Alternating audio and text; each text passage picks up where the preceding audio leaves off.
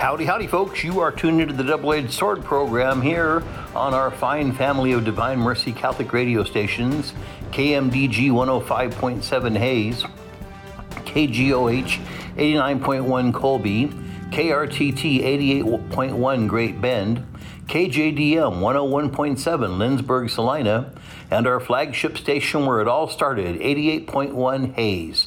KVDM. We are the voice of divine mercy for central and western Kansas. And here on these Catholic airwaves, we are cutting to the heart of a deceptive culture. And today, on today's double edged sword, um, it's going to be kind of the same but kind of different kind of the same in that we will look at some topics here and we will treat them in greater detail than like I could on a Sunday sermon. Um, but these topics are coming from our listeners. Um, the number of listeners have written in with questions, and so um, this is going to be kind of a question and answer sort of deal where I'm just going to answer questions that were sent to us um, by our listeners and see if that helps other listeners out as well. There's one particular question here, which is we're going to go into the weeds pretty deep as we try to sort through this one, but we'll do some um, we'll do some of the some of the easier ones first. Um, the first one it says good Catholic teachers are teaching our children that they should go to sleep at night and ask their guardian angel what their name is. Father Mitch Pacwa, everybody knows him from EWTN. I've forgotten, or he's forgotten more about um, the Catholic faith than I'll ever know, and so I'll never argue with Father Mitch. But on Catholic radio, he's telling us we should not do that. Why should we not name our guardian angels? Where did this practice of naming our guardian angels come from? And lastly, how do we know for sure that we have a guardian angel? Well, let's answer the easiest question first. The easiest question is how do we know there's a guardian angel? Because Jesus said so. That's how. In the, in the Gospel of St. Matthew, in chapter 18, verse 10, Jesus says, See that you do not despise one of these little ones, for I say to you, their angels in heaven always look upon the face of my heavenly Father. So our Lord's saying an awful lot there. He says, You do not despise one of these little ones. In other words, don't lead the little ones into error or sin, because their angels in heaven always look upon the face of my heavenly Father. Now, looking upon the face of God, that's Bible talk for someone who is a saint. Um, the I'm not much of an, of an, expert on what they call angelology. There really is such a thing, and um, but the thing of it is, is the Bible is not a handbook on angels. Um, the Bible is a collection of stories and poems and you know thing letters and things like that. And out of those stories, we have to extract um, you know kind of what these meanings are. And um, one of them is like, for example, we'll talk about the six-winged seraph the six winged seraphim. And um, with the six wings, it's in other words, that's three pairs of two wings. With one pair of wing wings, the seraph covers his eyes. Why? Because he doesn't want to look at God. He can't look at God. And then with the other pair of wings, he flies to do God's bidding. And with the third pair of wings, he covers up his feet. Um, because feet are dirty and stinky, doesn't want to offend God. So again, that's you know kind of a metaphorical way of talking. What does that mean? Well, that the seraphs do God's will, they do His bidding. That's the ones that a wing stands for. They do not behold the face of God and you know because they cover their eyes with, with with one of their sets of wings which is a way of saying that god created these particular beings not to behold him face to face not everybody gets to behold god face to face and again with their third set of wings covering their feet it shows their posture of humility before the god who made them but there are other angels who do see God face to face. One of them, one class of angels are the archangels. Um, the archangel Raphael um, in, the, in the book of Tobit when he finally um, reveals his identity to Tobias and, and his father and his family, you know, he says, I am Raphael, you know, one of the seven spirits that constantly beholds the face of God. And so, again, there are some angels that do see God face to face. The archangels are some of them, and the guardian angels are other ones. So it says right here, you know, Jesus says, they're angels, the angels of the little ones, of the, of the children of God, which is all of us constantly behold God face to face. And so there's where you have the you know the the scriptural um, evidence for us telling that there is such a thing as a guardian angel. So that you know that's the easiest one. But the thing about naming a um, uh, an angel. The idea of naming something, this kind of goes back to um, to the book of Exodus, whenever Moses appears before God in the burning bush And um, whenever you know God appears to Moses in the burning bush and says, "Okay, Moses, I've heard the cry of my people. I want you to go to Egypt and get them out of there." And then Moses starts listing off a whole bunch of excuses as to why he's not the man for the job. And one of the things he does, kind of probing at God a little bit, because back in those days, to ask someone's name that was a very personal thing. Names are very personal. In our day and age, you know, we'll stick out our hand and, you know, shake anybody's hand and, you know, hey, you know, John Smith here, glad to meet you. Oh, glad to meet you, John, you know, and, and in our culture, we think nothing of, of, you know, belting our name out. But in ancient days, it wasn't so much so. You know, you might hang out with someone for, you know, a week before they'll finally tell you what their name is because names give us power. And um, I always notice, like in all my years of teaching, if you're in a classroom and you say, hey, you, the kids just kind of keep doing what they're doing. If you say, hey, you in the back, well, then maybe the kids in the back might kind of perk up a little bit. But you can say, hey, Carl, hey, Lori, you know, when you can say someone's name, they stop whatever they're doing, they turn and look at you because having someone's name gives you power. And I think that's probably one of the reasons why um, we're advised not to try to name our guardian angels. Because you know we think that by naming them, then that we can just call them by name and they'll be at our beck and call. The second thing is God's probably already named them, and so they you know they don't need a name from us. And so I, again, I think that's probably you know, a couple of reasons why it's probably not a good idea to name our guardian angels. Where the practice came from, I have no idea. But again, I think I would I would concur with Father Mitch as to it, it's probably not a good idea to go around trying to to um, to name our guardian angels. Um, another question comes from a lady named Dorothy, and it says, "Will a Protestant be able to get to heaven? I love my Catholic faith, and am worried that my Protestant friends may not be able to make it there." Um, the, the church teaches unequivocally that non-Catholics and even non-baptized persons um, can make it into heaven. The, if, you, if you look at you look it up in the Catechism, it says that baptism, and this is a direct quote. I've memorized this. Baptism is necessary for the salvation for all those to whom the the gospel has been proclaimed and who have had the opportunity to ask for that sacrament. Okay? So baptism is necessary for the salvation. In other words, if you don't have it, you don't go to heaven. Baptism is necessary for the, for the salvation of those who, number one, have heard the proclamation of the gospel, and number two, have had the opportunity to ask for the sacrament.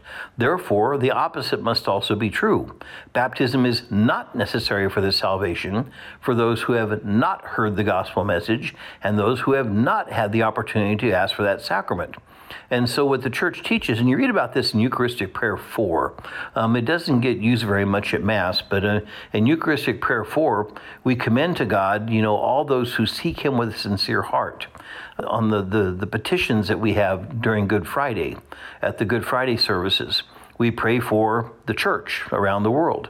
Then we pray for there's there's a petition for those of, who who believe in Jesus but are not Catholic. In other words, the non-Catholics, the Protestants. Then we pray for the Jewish people, the first to receive the word of God, and you know that that God will remain faithful to the covenant that He made with them, and they'll remain faithful to the covenant on on their part as well. Then we pray that for those who who aren't uh, aren't Jewish or Christians at all, it'd be like the Muslims and the Hindus and things like that. And then we pray for people who don't even believe believe in God. You know, pray for the atheists. And so, you know, what, what the church teaches is is that you know our Cadillac ride into into eternal salvation is to hit, hitch our wagon up, you know, with the Catholic Church to understand, you know, the riches and the and the goodies that the church provides, and that um, you know, taking advantage of those good things that come to us primarily through the sacraments and through the church's wise understanding of human nature and the scriptures and things like that, we have a well lit path into heaven.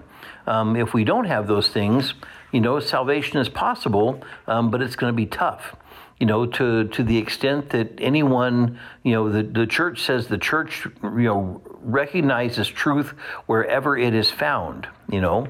And so non Catholic folks, they believe that Jesus is the Son of God. So do we. They believe Jesus rose from the dead. So do we. Um, they believe that, you know, Jesus is the, the, you know, the cause of salvation in the world. You know, we believe that too. Obviously, there are some places where we have some, you know, major, you know, disagreements with those folks. But to the extent the church teaches, to the extent that they're plugging along and doing the best they can, and you know following you know the the the, the path of discipleship as best they understand it, that you know salvation will be possible for them as well. I you know think that we you know we we we really do ourselves a big disservice if you know you, hear it from both sides. You know, you have Catholics going, "All them Protestants are going to hell because they ain't Catholic." That doesn't do anybody any good. I've also heard Protestants, those Catholics, they're not even Christian. They don't believe in Jesus. They believe in Mary. They believe in the Pope. They're going to hell. See, that's counterproductive. That doesn't do anybody any good. And so, um, you know, can can a Protestant get to heaven? They sure can. Can a Hindu get to heaven? They sure can. You know, can someone who lives in some, you know, undiscovered tribe deep in some jungle somewhere get to heaven? They sure can. Will they? Don't know. Not necessarily. Just like, you know, being a member of the Catholic Church isn't a guarantee that you're going to go to heaven. There's lots of folks out there. One of them, the President of the United States, comes to mind. Joe Biden, you know, who claimed to be Catholic, but they everything they believe and teach and talk about is as antithetical to the Catholic faith as it can possibly be. And so, you know, just because someone claims to be Catholic doesn't necessarily mean they've got a guaranteed rocket ride into heaven. You know, we have to respond to that as well. Um, the next one comes from somebody named Phyllis. And it says, I have been baptized and made my first communion in the Catholic Church. I go to confession frequently. I have never been confirmed. I still have the Holy Spirit dwelling in me. I pray to God always to open my heart and to fill me with His Holy Spirit. I don't think I still need confirmation. Can I still get married in the Catholic Church if I have not been confirmed? And am I correct in thinking that God will give me the Holy Spirit to help me with my spiritual needs? Well, okay, Phyllis, like a lot of things, there's a lot of truth in what you say, um, but there's enough error in it to make the whole thing kind of toxic. Okay, you have been, you know, you say, do you have the Holy Spirit by virtue of having been baptized? Yes, you have the Holy Spirit. That's one of the effects of baptism is the infusion of the Holy Spirit. And as a result of baptism, you know, we have the, you know, we have the Spirit within us, which is, you know, a good, tremendous gift. Um, but at the same time, what the sacrament of confirmation does is it completes what baptism started. It sacramentally completes what baptism started. And I'm just going to talk about that on face value, then we're going to come back and flesh it out with an example here in a second. But um, the whole thing is, is that you know baptism begins everything, giving us the theological virtues of faith, hope, and love, and again, giving us what's called habitual grace, that is, getting rid of original sin and orientating us fundamentally, you know, towards Almighty God. And so, you know, again, that's that's the you know the wonderful gift of baptism. But as good as baptism is, it needs confirmation to finish it off. And so, you know, can you go through life without being confirmed? You sure could, but why would you want to? You know, when, when, when all these graces are available to anybody, and all you have to do is just ask for it and do whatever preparation for the sacrament and receive the sacrament of confirmation, why wouldn't you want it? It's a gift a tremendous gift just sitting there looking at us. Now, it says, Can I still get married in the Catholic Church if I've not been confirmed? Um, the answer is no. Um, you know, I forgot which canon it is, but it's in the Code of Canon Law. It says that, you know, if, if, if the person has not been confirmed yet before marriage, they need to be confirmed before they get married.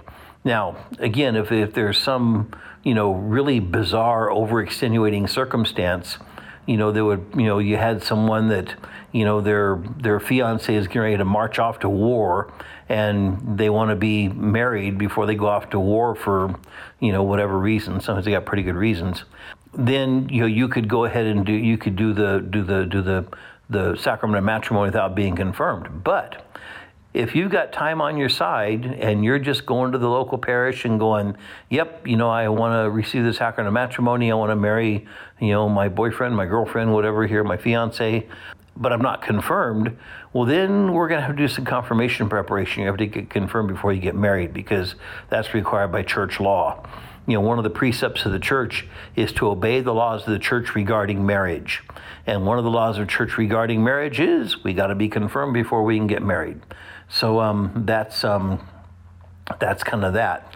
But the thing is, I want to go back and talk a little bit about you know these graces of confirmation because it's like so many things. You know, when when you look, for example, at a married couple, since we talked about marriage here, and you can also talk about you know an ordained priest, that on the day of the wedding, on the day of the young man's ordination to the priesthood, do these couples and do these young men do they really have a clue as to what they're getting into as far as you know married life and priesthood what it's going to bring? If anyone tells you they do know what they're getting into? They're either stupid or they're lying to you okay? Because there's no way you know you, you talk to you talk to couples that have been married for even just five years even you know maybe two or three years. They'll always say oh my gosh i didn't realize i was getting into all this I mean, a lot of it's you know it's fun, it's it's exciting, it's stimulating to kind of work through it all. And sometimes it's difficult, might you know cause a few tears here and there. Same thing in the priesthood. You know, you get into this and you go, I never thought I was getting ordained to do this, and just you know the various things you get you get drawn into for the good and the bad. And so um, the idea is is we grow into these sacraments you know, if, if, if whenever, if we had to tell a couple, we had to tell a couple, look, you are not going to receive the sacrament of matrimony until you're 100% ready. No one would ever get married. If we told a young man, you cannot be ordained to the priesthood until you're 100% ready, we would never ordain another priest. You know, we do the best we can to prepare these people as best we can to get them ready for these sacraments, but then it's a sacrament you have to kind of grow into and and and, and it's really kind of a beautiful thing you know when, when you look at married couples you know that have been married for 40 50 60 years and you just kind of consider everything they've been through that sacrament of matrimony means a heck of a lot something a heck of a lot different to a couple celebrating their 50th wedding anniversary than it does to a couple of newlyweds you know, is what the newlyweds experiencing bad or wrong? No, it's not. It's proper to newlyweds. But when you look at the couple that's been married for 50 years, you know, what that sacrament of matrimony means to them is a lot different and I'm sure a lot more profound than what it means to those newlyweds. Same thing with a priest. You know, that, um, you know, you, you have a, a, newly ordained priest and they're young and idealistic and energetic and all that kind of good stuff. And then you got us whole workhorses that have been around for 30, 40, and 50 years. And, you know, our, our understanding of, of holy ordination is quite a bit different than the newly ordained. Does it mean the newly ordained are wrong or bad? Not at all. It just means they haven't had the experience yet, and that you know we keep you know pushing our way through it and trying to understand it. Well, confirmation is the same way. A lot of times you you hear people say, "Well, you know, yeah, I got fir- got confirmed and I didn't feel anything." And I'm going, "Yeah, so what's your point?" You know, the, the, the idea, confirmation isn't to entertain us. Confirmation isn't to, again, gin up some kind of a, feeling of euphoria or something like that. Confirmation is to finish off baptism. And so, therefore, you know, we have to grow into the sacrament of confirmation the way we grow into the other ones. I mean, look at baptism, for goodness sake. You know, we were all baptized as babies, most of us. We had no concept of what baptism is.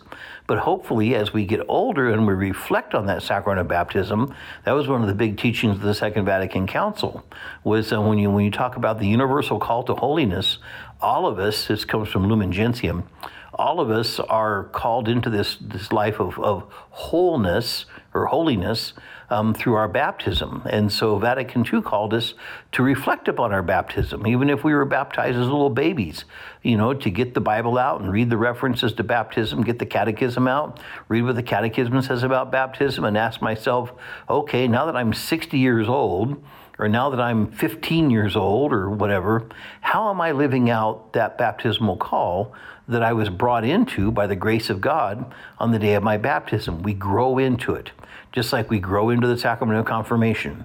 And so, again, the, those gifts of the Holy Spirit of wisdom, understanding, knowledge, fortitude, piety, strength, fear of the Lord, you know, those things, you know, to kids getting confirmed, it's like, yeah, I memorize those so that I could get confirmed. Okay, good for you. But now, as St. Paul tells Timothy, stir into flame those gifts you received when I imposed my hands upon you. Of course, with, with St. Paul, he's talking about when he ordained Timothy to be a priest or a bishop. But with all of us, you know, we have these gifts that have been given to us at these sacraments, you know, at baptism, confirmation, holy orders, matrimony, and so on. And for most folks, they just kind of sit there and smolder. And St. Paul uses the example of kind of a campfire. You know, when you have your, your bed of coals going, you got your embers going, and then the thing's burning down. Well, you know, you get a stick and you stir it up, and you knock the ashes off the coals, and you throw some more wood on it, and woof, in no time, you got the fire going again. Well, that's what St. Paul tells, tells Timothy. You know, stir into flame what you received when I imposed hands upon you, when you receive these sacraments. Grow into it. And so, again, the thing with confirmation, you know, someone says, well, you know, I, I have the Holy Spirit. You sure do, by means of your baptism. Heck yeah, no one's going to argue with that. But now, with confirmation, confirmation is going to finish off or complete whatever it is that baptism started. And again, it's not so much a question as, you know, do I have to do this or are you a bad Catholic if you don't do it? I'm sitting there going, if you've got the riches of these graces just waiting to be had, why would you not want it? That's kind of my big question. So again, you know, we can look at it, you know, legally and juridically. It's like, well, I guess if I want to get confirmed, if I want to get married, I'll have to get confirmed.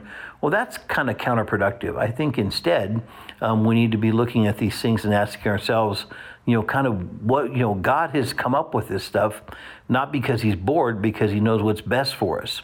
And so, you know, with, with the sacrament of confirmation, he makes that available to us, you know, for our good so that we can you know work work our work through the difficulties of life and hopefully join him one day joyously in heaven so again hopefully that makes a little bit of sense regarding confirmation um, the big one is coming up, but I'm going to save that for the second half of the program um, because it's going to take a little bit of time to go through this one because it's it is a real atomic fireball. So again, I am Father Fred Gatschet. I am the rector of the Sacred Heart Cathedral in Salina, Kansas. I'm also the vicar general for the Diocese of Salina.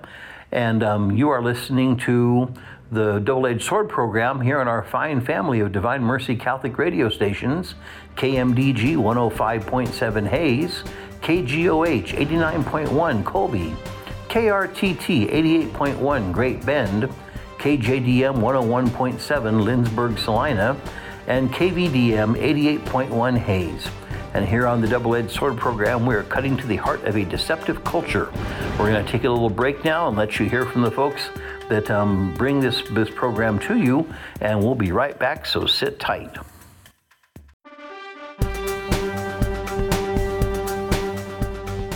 Hey, gang, we are back. This is Father Fred Gatschet here on the Double Edged Sword program on our fine family of Divine Mercy Catholic radio stations KMDG 105.7 Hays. KGOH 89.1 Colby, KRTT 88.1 Great Bend, KJDM 101.7 Lindsborg Salina, and the station where it all started, KVDM 88.1 Hays. And here on the Divine on Divine Mercy Radio on the Double Edged Sword program, we are cutting to the heart of a deceptive culture. And as I said at the beginning of this broadcast, and then this on this particular installment of Double Edged Sword, we're answering questions um, Netta put it on the on the website, I think, to um, invite folks if they had questions about whatever, they could write them in, and then the, we would answer them on the Double Edged Sword program because it's always a priest that has Double Edged Sword airspace. And so um, we went through and we talked about guardian angels. Um, we talked about um, getting confirmed, and we talked about um, Protestants going to heaven. Um, that's all good stuff. But here's the big one. And I'm just going to read the whole question. We're going to go back and dissect this piece by piece because this one is causing a lot of pain to a lot of people. And here it is from Marie. My husband and I have a godson getting married by a family member who received a license to marry the couple. They are currently living together. The entire family and extended family will be attending the wedding. Is it okay for us to skip the ceremony and go to the remainder of the wedding celebration? We do love this couple, but don't approve of the ceremony. Also, why do young people believe they have to live together before marriage? What can we do to turn this trend around? Holy free holies, there's like 15 double edged sword programs in that one little question there. And so we're going to try to try to sort through some of this stuff. Okay, so it says, first of all, my husband and I have a godson getting married by a family member who received a license to marry the couple. Now, whenever you're talking about a marriage, you have what's called validity and licity. Is it valid and is it licit? For a Catholic, for a baptized Catholic to validly and licitly receive the sacrament of matrimony, it has to be witnessed by a deacon, priest, or bishop, an ordained minister of the church, and it has to be witnessed by two people, at least two people. Okay?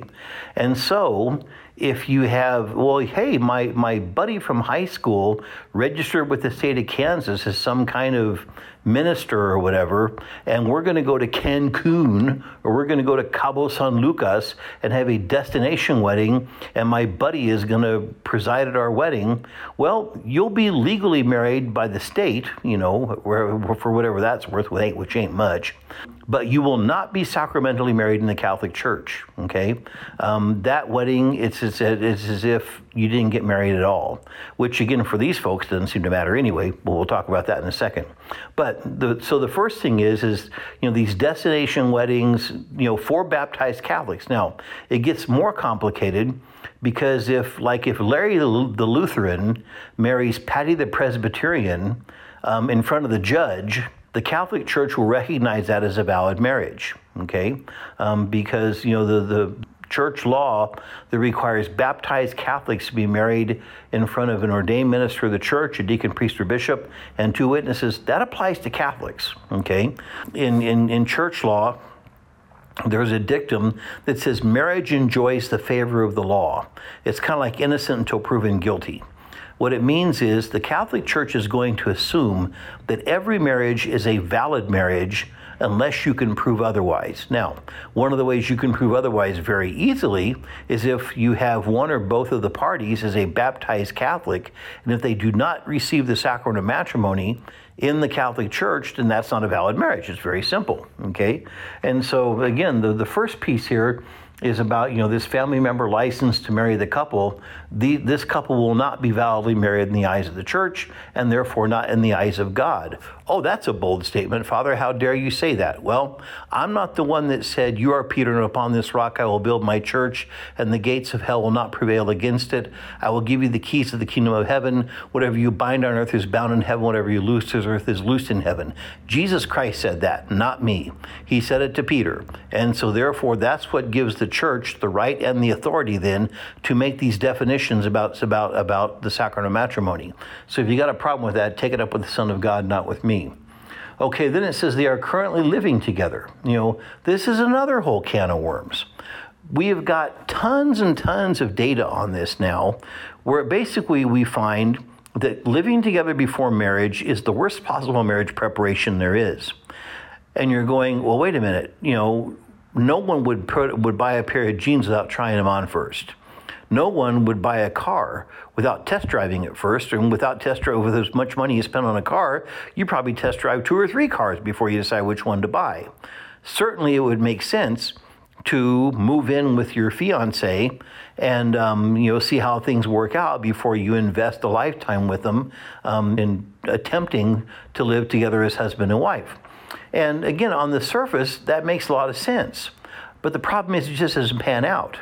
The data we have now, a lot of this data comes from um, Rutgers University, which is the State University of New Hampshire. That's how they say it back there in East New Hampshire, um, of New Hampshire.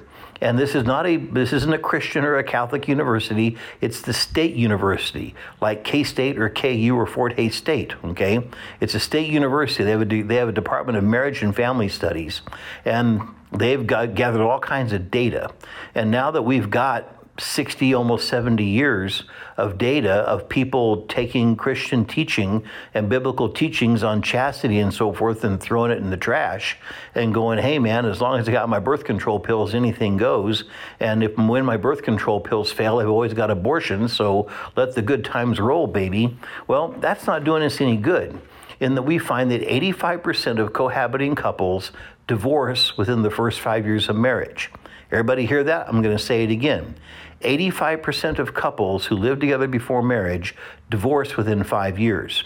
as I tell people coming into my office, you know, that are wanting to get married and they're living together, I go, would you jump out of an airplane that had with a parachute that had an 85% chance of not opening? You know, because what happens is you get these couples in and they're so blinded by the fact that, you know, she's giving him sex and they're having a good old time. And, and when they get challenged on this and saying, you know, you're really setting yourself up for failure, 85%, well, we're part of the 15%. We'll make it because, you know, 15% do succeed, right, Father? Well, you know, if, the, if that's your, if that, you want to take your chances on those kind of odds with your life and your future. And really, you know, if couples want to get together and they want to ruin their lives, I really don't care. You know, they're adults. If they want to make a dumpster fire out of their life, do it, suffer. I don't care one bit. But the problem is, a lot of times they have children and they make children, and then the children suffer because they're too stubborn and too blinded to understand the wisdom of the biblical teachings that God gives us on, you know, marriage and family and chastity and things like that. Okay? And so the whole idea of living together, it just doesn't work. As again, I've told many a couple, you know, when whenever you come to the church and you say, "Yeah, we want to re- we want to get married." Well, first of all, when they say they want to get married, and when I say you want to get married, we're talking two different things, and they do not intersect. Because when they come in and get married, especially when they're living together, the guy's thinking, "Well, she wants this." And I'd better let her have it because if I don't, she's going to quit giving me sex. And I've heard him tell me that. I mean, I've, I've had guys tell me to my face in my office, you know, no, I'm happy the way things are. She's the one that wants this. She's making me do this. Well, there went the validity of that marriage because one of the things of marriage is it has to be freely entered into. And if the guy is saying, I'm only doing this because I'm being made to do it, then you're not freely entering into marriage. And so, therefore, that marriage is invalid from the get go. Um, so then, you know, so you got that aspect of it, and so then, and then the girl, she's not thinking lifelong commitment marriage. What's going through her head is, I'm going to get to put on a pretty dress, and I'm going to walk down the aisle, and it's all going to be about me, and I'm going to have my special day, and it's going to be my queen for a day show. I'll be the little princess for the day. Okay. In the meantime, I'm sitting there going, hmm sacrament of matrimony, covenant, commitment, lifelong, death do us part. And you can see that we're just not connecting. Um, I'll tell you a story from years and years ago. I had a couple that came in, and and again they were cohabiting. They were living together. They didn't come to church on Sunday. She was using oral contraceptives, and they want to get married. Well, again, they had no more concept of what they were asking for than the man in the moon. You know, all they would be well, because I was asking them. I said, well tell me what's your understanding of marriage at this point?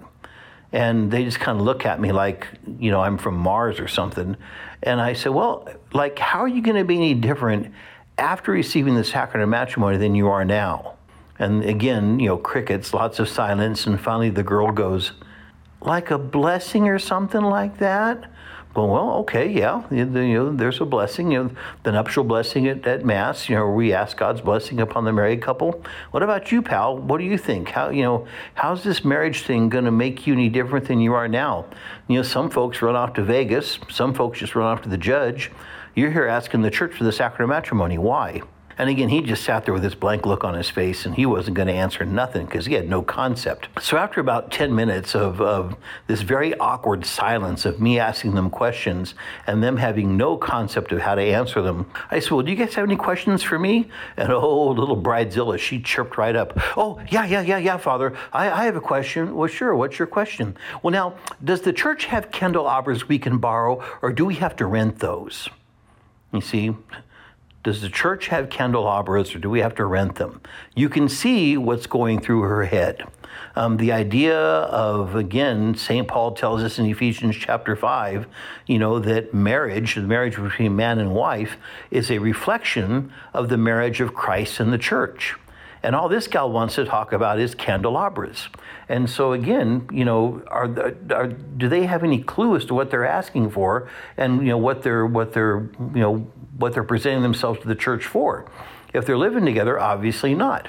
You know, I always tell them too, I said, you know, you have obstinately and publicly immersed yourself in mortal sin. Oh, Father, mortal sin. Can you say that? That sounds kind of harsh. Well, take it up with St. Paul. Um, in, in the letter of the Galatians, chapter 5, verses 19 and following, St. Paul has this laundry list of sins. And, um, he, and he says, Now the works of the flesh are obvious. Oh, wait a minute, I lost my spot. Here we go. Verse 19, chapter 5, verse 19. Now the works of the flesh are obvious fornication, impurity, licentiousness, idolatry, sorcery, hatreds, rivalry, jealousy, outbursts of fury, acts of selfishness, dissensions, factions, occasions of envy, drunkenness, orgies, and the like I warn you, as I have warned you before, those who do such things will not inherit the kingdom of God. Well, if you don't inherit the kingdom of God, which one do you inherit? There's only two kingdoms the kingdom of God and the kingdom of Satan. If you don't inherit the kingdom of God, you inherit the kingdom of Satan. What's the first sin on the list? Fornication. What is fornication? Having sex outside of marriage. This is a mortal sin. I didn't make this up. This comes from St. Paul from the Bible, assuming that matters. If all you care about is candelabras, you probably don't care. But this is what the scriptures say, and this is what we call objective moral truth. And so when you have someone that comes in and says, Yeah, um, we don't go to Mass on Sunday. Well, there went the third commandment. Um, we know we fornicate. Well, there went the sixth commandment. And um, but we want to put on a pretty dress and nice outfits and you know have this big celebration. And since the priest will be there and it'll be in church, that means God approves of everything that we're doing. Well, that's a really warped and distorted way of looking at things. And again, I tell these couples, you know, you got to decide what you want to do because you can't prepare for a moment of grace while you're immersed in mortal sin. It's like a, someone, an alcoholic, bringing a cooler full of beer to an Alcoholics Anonymous meeting. You can't be drunk and sober at the same time. You can't be in the state of grace and the state of mortal sin at the same time. You got to pick one, okay?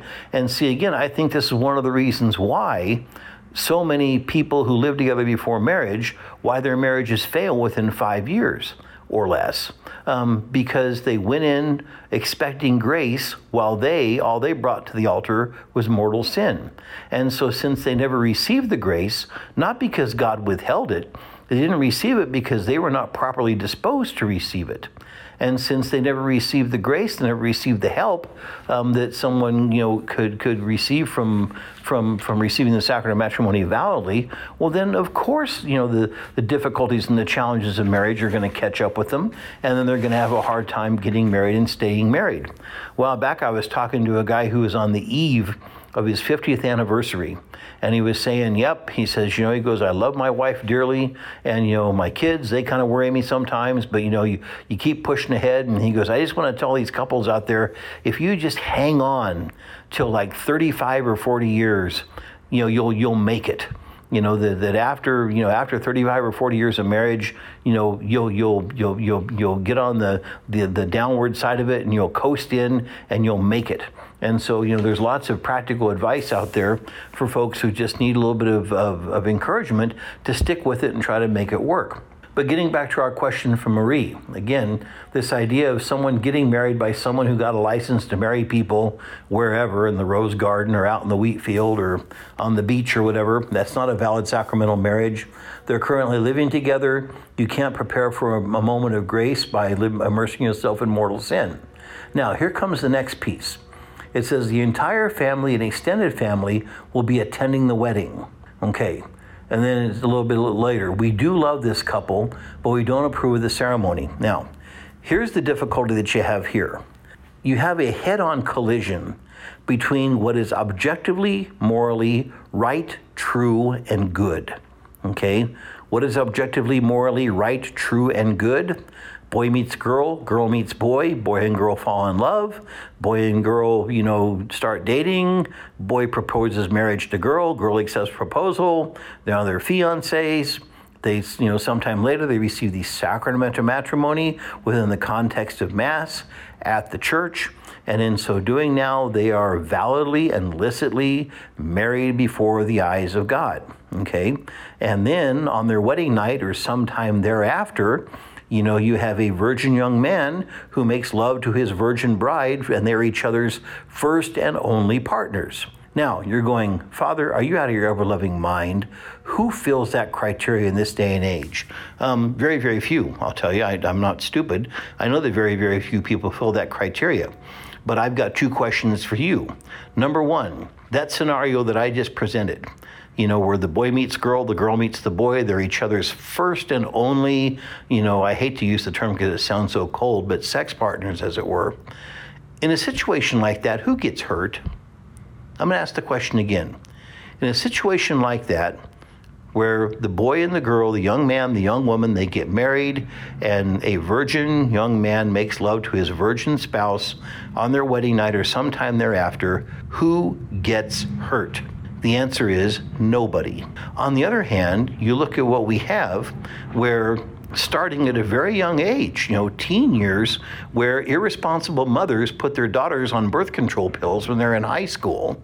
And then, you know, the girls go out and do all kinds of experimenting around with sex with, with different kinds of boys. They get into college and continue it. And of course, you know, when the contraceptive fails, you know, the abortions are not far behind. And then we just have this, this, you know, this train wreck in, in the wake of the whole thing, where you have young men who do not how know, do not know how to treat women. You've got women who have been devastated because they've traded in their integrity and their character and their morals to these guys who just want to use them. And the whole time, you know, the, the, the women I think are thinking, well, you know, if, if I go ahead and let him have sex with me, then he'll love me. No, they're just using you, you know. And then, you know, the, the shredded up babies from the abortions and the illegitimate kids, if they're lucky enough to be born, and all the trouble that comes from that.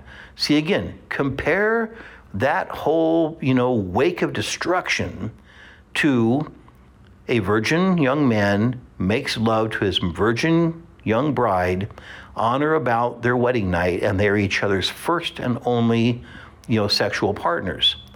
Who gets hurt with that? Nobody. And so you can see what God's trying to teach us here is that it's not that you know it's just a bunch of rules from the, the out of touch medieval Catholic Church. No, these are coming from the scriptures to teach us that if we live outside these these these rules, chaos ensues. And I hope I don't have to do too much to convince anyone listening to this broadcast of the degree of the chaos that we see going on around us. All right? So that's piece number one. Piece number two is emotional blackmail.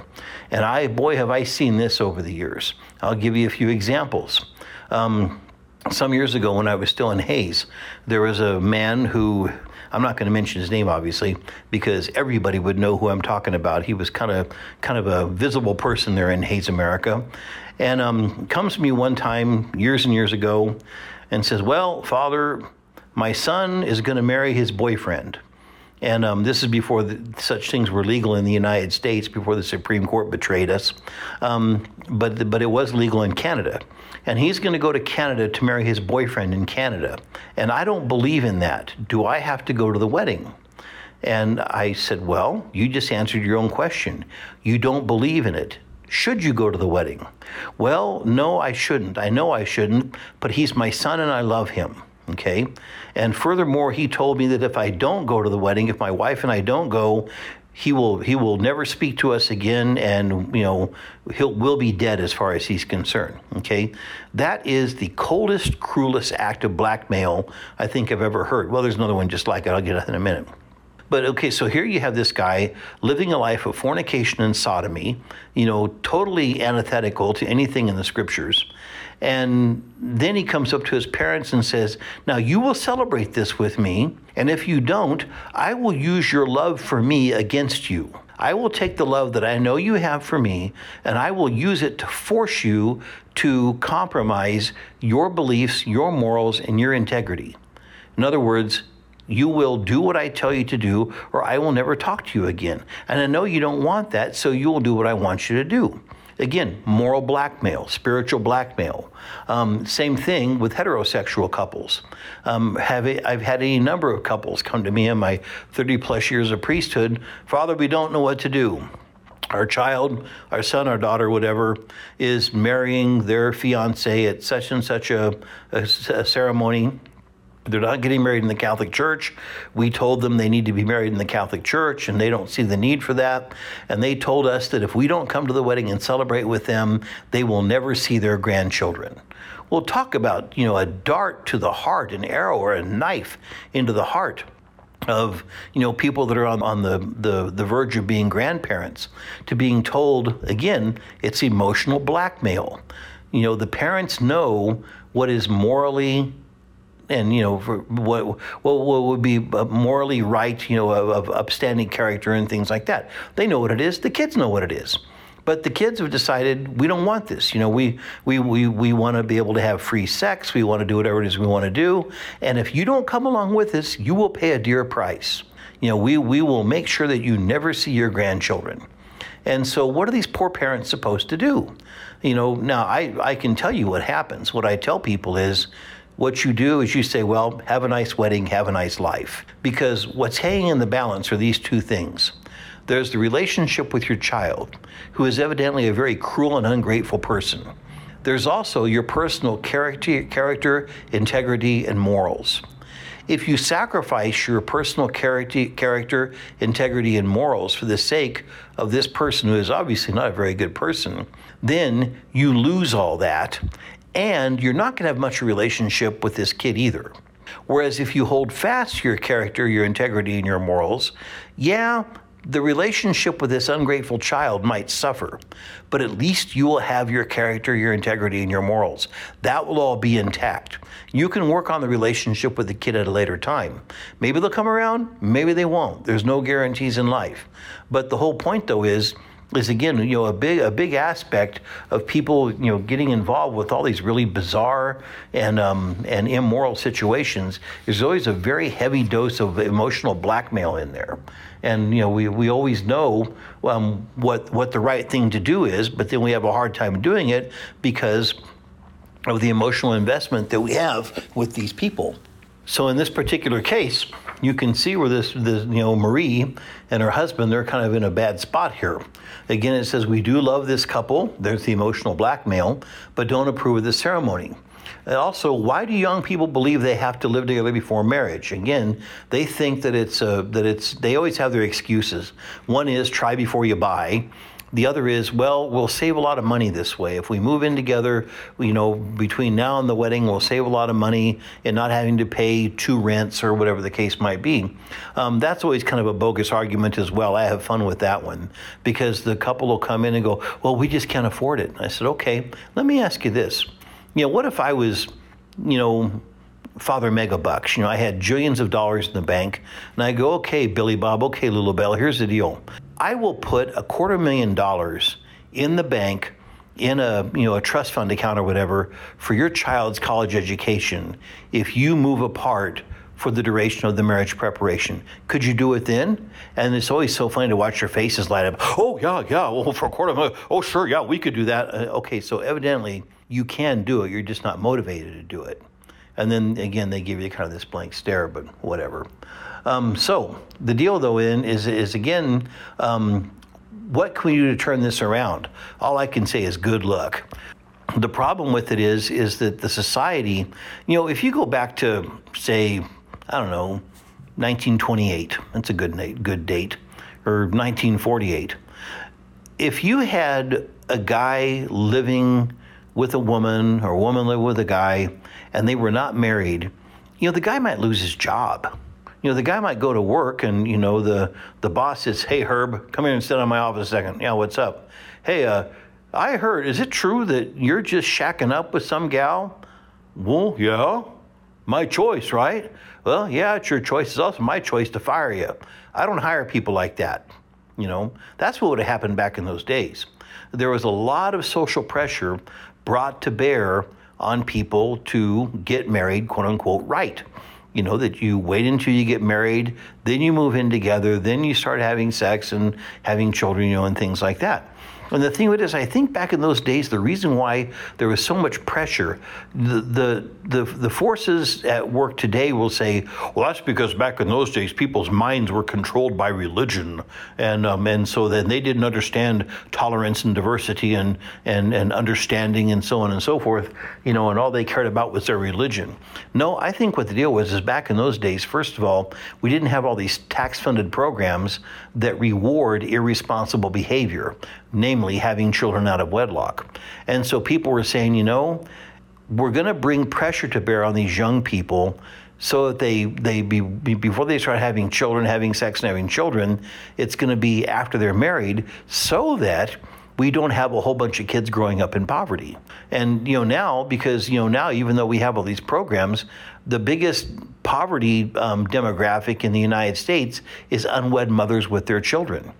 And so, you know, the, the I think back in those days, people just sort of had a natural understanding that without marriage, you have financial ruin. You know, the, the one of the one of the even to this very day, you know, one of the biggest indicators for people having financial stability and so on is that they get married, they have babies, and they stay married in that order get married, have babies, stay married. It doesn't matter what race you are. It doesn't matter what, you know, where you come from along the socioeconomic strata. People that do that, people that get married, have babies, and stay married, tend to have be better off financially. And again, I think that back in the in you know before the 1960s and before the advent of the birth control pill in 1961, I think people knew that instinctively. And so that's why there was a lot of pressure that was brought to bear on young couples to, you know, do the right thing before they got married. And so uh, again, what can you do to turn the trend around? All I can say is just try to set good example and pray because you know the the forces, the cultural forces on us are so huge. Trying to go against them is is not going to work.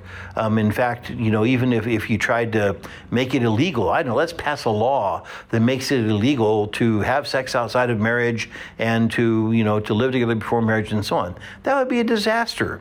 There's no way you can enforce it, number one, and be, because number two, you look at the laws that we have, nobody obeys them anyway. So it's not going to be a change of law, it's going to be a change of heart. It's going to have to be people being converted, you know, converted Christians to understand this is what God wants us to do, and more importantly, this is why. And this is why it's in my best interest to follow this, okay? That is a pretty loaded question from Marie, but I think that, again, with the societal forces that are at work, the only thing that's going to bring about any kind of a drastic change and bring some kind of sanity back to an insane situation is going to be a total collapse of society. You know, if the dollar collapses and, you know, people have to go back to living the way they did during the Great Depression, it'll kind of wake a lot of people up. And, you know, maybe, you know, people will come around to being able to deal with what's true and what's right and what's good again instead of just what they feel with go, feel like going with at the moment. So, again, that kind of wraps up another installment here of Double Edged Sword. Um, we're glad you tuned in to listen to us today on our fine family of Divine Mercy Catholic radio stations KMDG 105.7 Hays, KGOH 89.1 Colby, KRTT 88.1 Great Bend, KJDM 101.7 Lindsborg Salina, and KVDM 88.1 Hays. As always, here we invite you to log on to our um, Divine Mercy Radio website at DV, that's V as in Victor, dvmercy.com. And on that website, you will find archived installments of Double Edged Sword in One Body, um, both of which are locally produced shows here for our own Catholic radio um, audiences here in the, with our Divine Mercy radio stations and also the ever important donate button. Um, our programs are brought to you um, only by donations and, and um, from, from fine listeners like yourself and also from our underwriters. We invite you to um, listen to their advertisements here on, on Double Edged Sword and to patronize those that, that, that underwrite um, Catholic radio. Um, these these radio waves, you know, we have to pay an electric bill and like anybody else, and so it doesn't come to us free, and so we depend on your support um, to keep it going. So again, I am Father Fred Gatschet. I am the the rector at Sacred Heart Cathedral in Salina, Kansas and the Vicar General for the Diocese of Salina. And you've been listening to the Double Edged Sword program here on, on Divine Mercy Radio.